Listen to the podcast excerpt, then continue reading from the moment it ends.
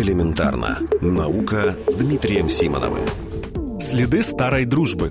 Мы уже почти привыкли к мысли, что наши далекие предки много тысяч лет назад скрещивались с неандертальцами, людьми родственного вида, которые потом вовсе исчезли с лица Земли. Именно поэтому в геноме любого из нас есть приблизительно 2% неандертальских генов. Не секрет и то, что люди современного типа скрещивались также с денисовцами. Это еще один вымерший вид людей, известный всего по нескольким находкам на Алтае. Правда, денисовские гены находят у современных жителей Меланезии, а у европейцев их нет. Но самое интересное, что это, вероятно, еще не конец истории о том, как предки современного человека скрещивались с другими видами.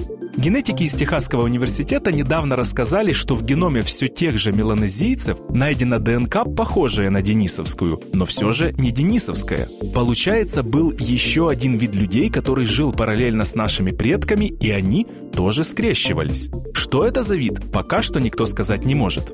Справедливости ради стоит отметить, что принимать этот результат как окончательный и не подлежащий сомнению еще слишком рано. Дело в том, что денисовцы занимали большую территорию, а мы знаем только геном тех, которые жили на Алтае. Вполне возможно, что в других частях ареала геном денисовцев был немного другим. Значит, гены меланезийцев, похожие на денисовские, и есть денисовскими, а не какого-то неизвестного вида людей. Ну и, наконец, это не первый случай, когда в генах современного человека находят примесь кого-то, непонятно кого. Несколько лет назад ученые обнаружили, что гены какого-то неизвестного вида людей есть в ДНК охотников-собирателей из Камеруна и Танзании.